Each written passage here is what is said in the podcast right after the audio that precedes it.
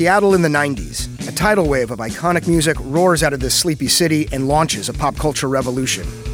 Here's a story you haven't heard. Let the Kids Dance is a new podcast about the rise and fall of Seattle's teen dance ordinance, the law that made it illegal for young people to go to concerts. Listen to Let the Kids Dance from KUOW and the NPR network.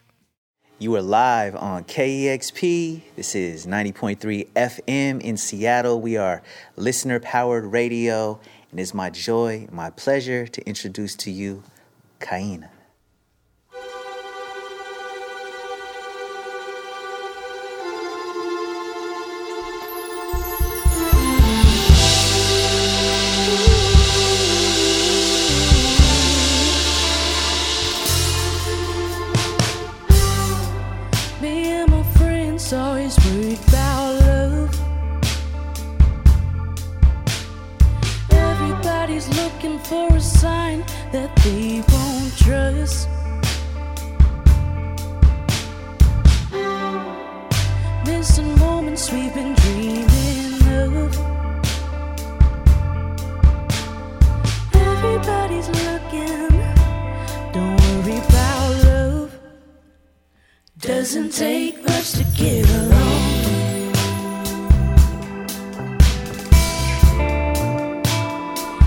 Doesn't take much to make the time.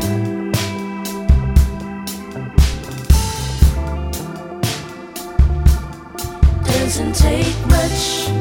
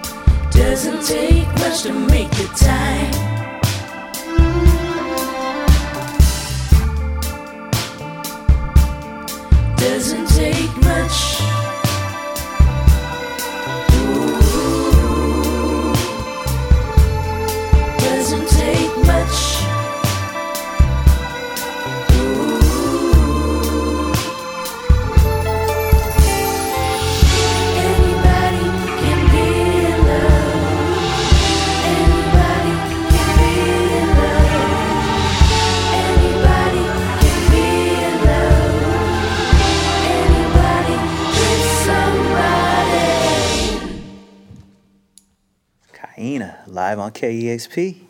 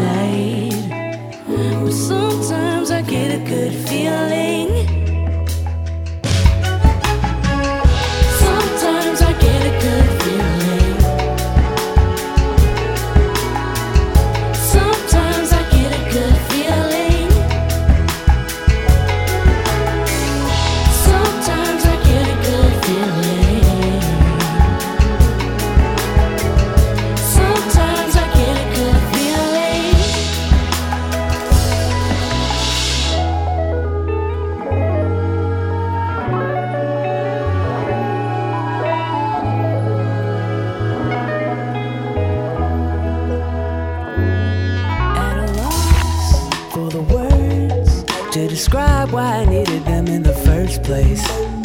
If it's luck, let it go. If there's something I believe in, it's you.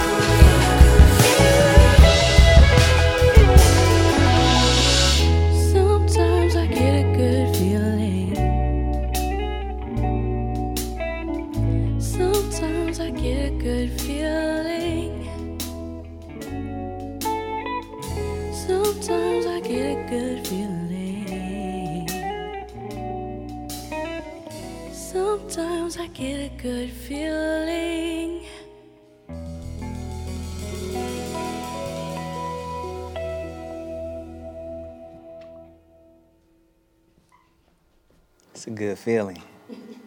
Kaina live on KEXP.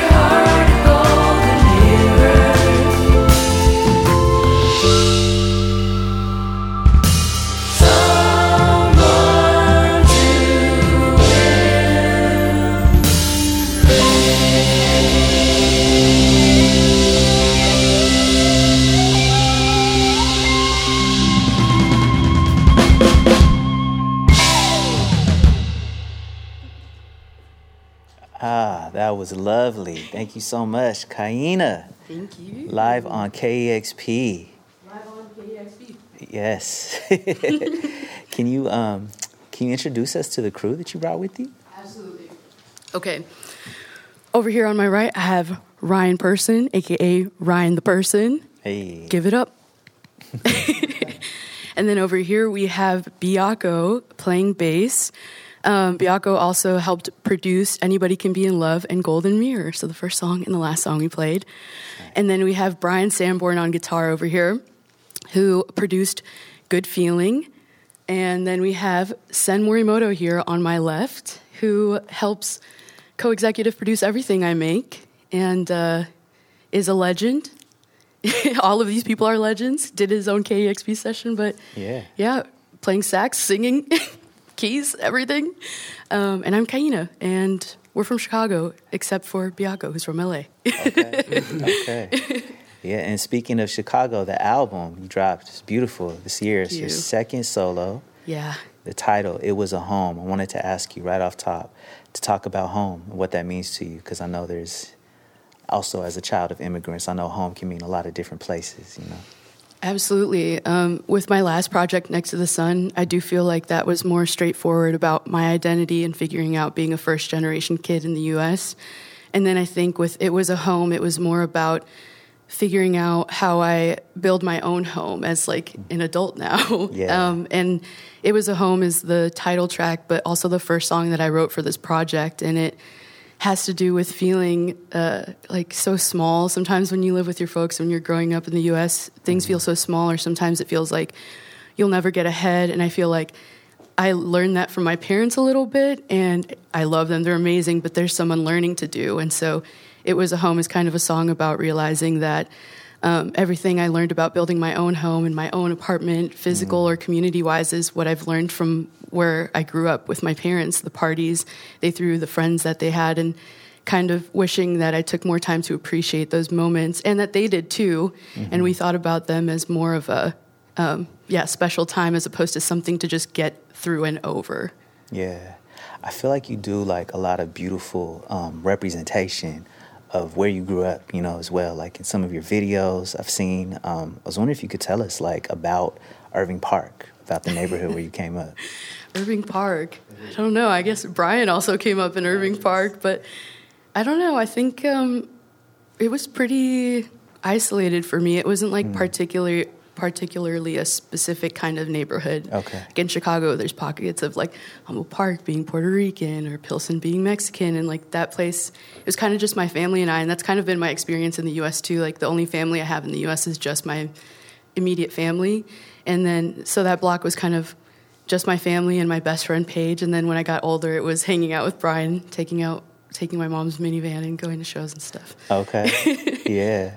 And then those shows that you would go to, um, you are you are part of a really powerful legacy, I would say, of Chicago musicians. Um, the very first time I saw you perform, um, you were it was an NPR Tiny Desk, and you were singing with Saba.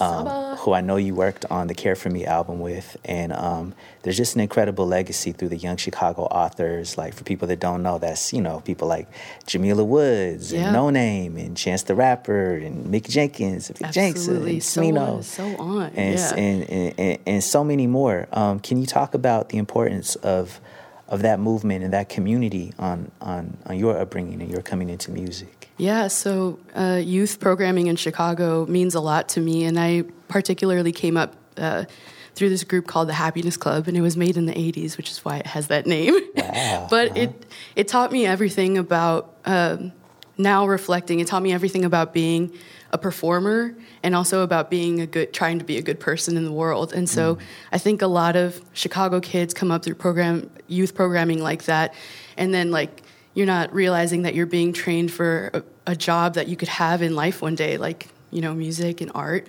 And um, it's been so impactful to me and, and so important. And yeah, I'm so proud to be part of that legacy of folks. Um, when I was like 15, I would go to every single Saba show I could go. And so I think when I when he asked me to be part of Care for Me, I felt like I think like 15 year old me was freaking out. You know, Um, but it's um, but it's amazing. That's something you know he did. He uplifted me. Or in Chicago, uh, Jamila asked me to open for her when I was like maybe 19, and I'm kind of realizing it's my turn to do that too. It's really important that we keep these cycles of youth and mentorship in Chicago going, and now it's my turn to do that, and I'm really passionate about it, and I want to do that. I love it. I love that legacy. I read that you tour managed for Ravyn Lenae as well. yeah, yeah. Can you talk about that experience? Because that, that's kind of rare to meet an artist who like also like tour managed for another artist before their first tour. You know, that's that's rare. Yeah, I was reflecting on that a lot because I just finished um, my first headlining tour here in Seattle, Ooh. and I was reflecting on tour managing for Ravyn's first headlining tour, mm. and um, it's kind of just on some Chicago stuff, you know, like mm-hmm. I grew up in those youth organizations and then people saw me around and would be like, Who are you? Like, do you want to intern here? And then I was mm. interning for you know, a few different folks. Like Jamila, I was her manager's first intern ever. And so yeah. I kind of just learned as much as I could about that life. Not really because I was like, let me get smart, but I was just like, I love this and I love music and I love these people. Mm-hmm. Um, and then it's been super helpful now that I'm older and realizing that I have all these skill sets and connections with beautiful people. And, and I, like I said, I just want to keep sharing that. But that experience was really, I learned so much. It was so like, I feel like I was thrown in yeah. and I got it done. I don't know child of immigrant hey. energy, like just yeah. getting it done. Actually, Brian was on that tour, and so I was helping tour manage him. oh, but it was really, yeah, it was beautiful, uh, and I love Ravyn, her new project, and um, I feel like we have, yeah, that's a connection because of that. yeah, that's amazing, and I think it's inspiring for, especially for younger artists, to see that. You know, I tell people all the time, especially younger artists, like you know, relationships will take you further oh, than oh, yeah. money ever will. You Absolutely. know, and that's a it's a great example of that of like building good relationships and learning about different aspects of the business. You know, yeah, and just doing. I, anyone who's younger than me who asks me like how I got here, I'm like literally youth organizations in mm. Chicago, and then just like learning as much as I could because it was fun. And yeah. that is, I just, this is how I got here, you know? Yeah, that's great. That's great. I love it. Um, I wanted to ask you, I feel like I could talk to you all day, but let's talk all day. You know, we, we don't have all day, unfortunately, it's radio. But, you know, we'll, we'll do this again. You know, yes. Absolutely. Um, I wanted to ask you, uh, what do you, what do you hope people get from your music, you know, more than anything else?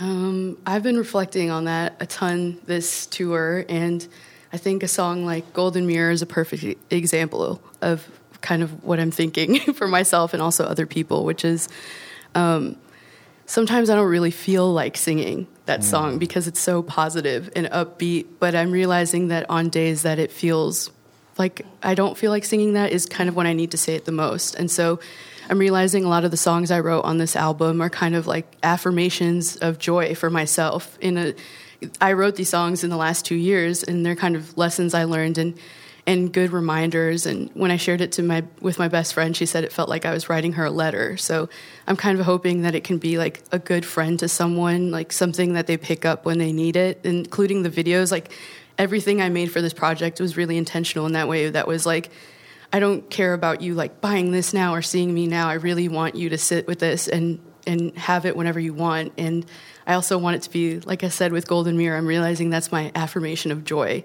Yeah. Especially on days when I'm like, oh, this is all crumbling.